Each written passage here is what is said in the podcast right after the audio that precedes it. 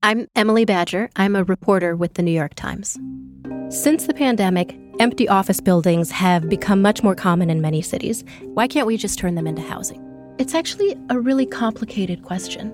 To answer this question, you have to find a developer trying to turn an office building into apartments, ride a rickety elevator to the 30th floor of a construction site to see the interior guts of a building finds an expert in incandescent light bulbs who can explain to you how they fundamentally change office buildings.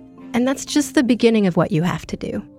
When you subscribe to the New York Times, you are sending reporters like me out into the world to ask questions of dozens of different experts, to go and visit places most people don't get to go, to try to come back with answers, and then turn all of that into something that anyone can understand. If you'd like to become a subscriber, head to nytimes.com slash subscribe. You need to see the animated floor plans in this piece. From the New York Times, I'm Sabrina Tavernise. Here's what you need to know today. Queen Elizabeth II died. Her reign spanned seven decades and 14 American presidents.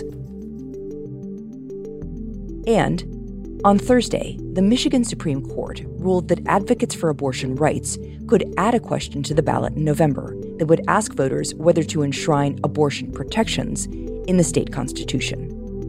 The measure had previously been blocked by a state board that cited typographical issues on the petition to include the question on ballots. The measure to enshrine abortion rights will bring even more attention to the November election in Michigan, a swing state with several closely contested races on the ballot.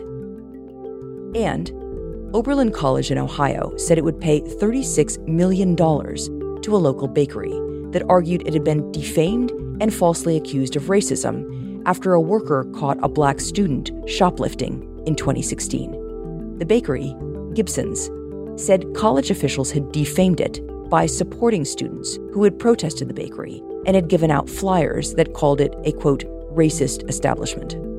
Oberlin argued the students were exercising their right to free speech. Legal experts said the size of the settlement could prompt colleges and universities to be more cautious when it comes to student causes. That's it for today. I'm Sabrina Tavernise. See you on Monday.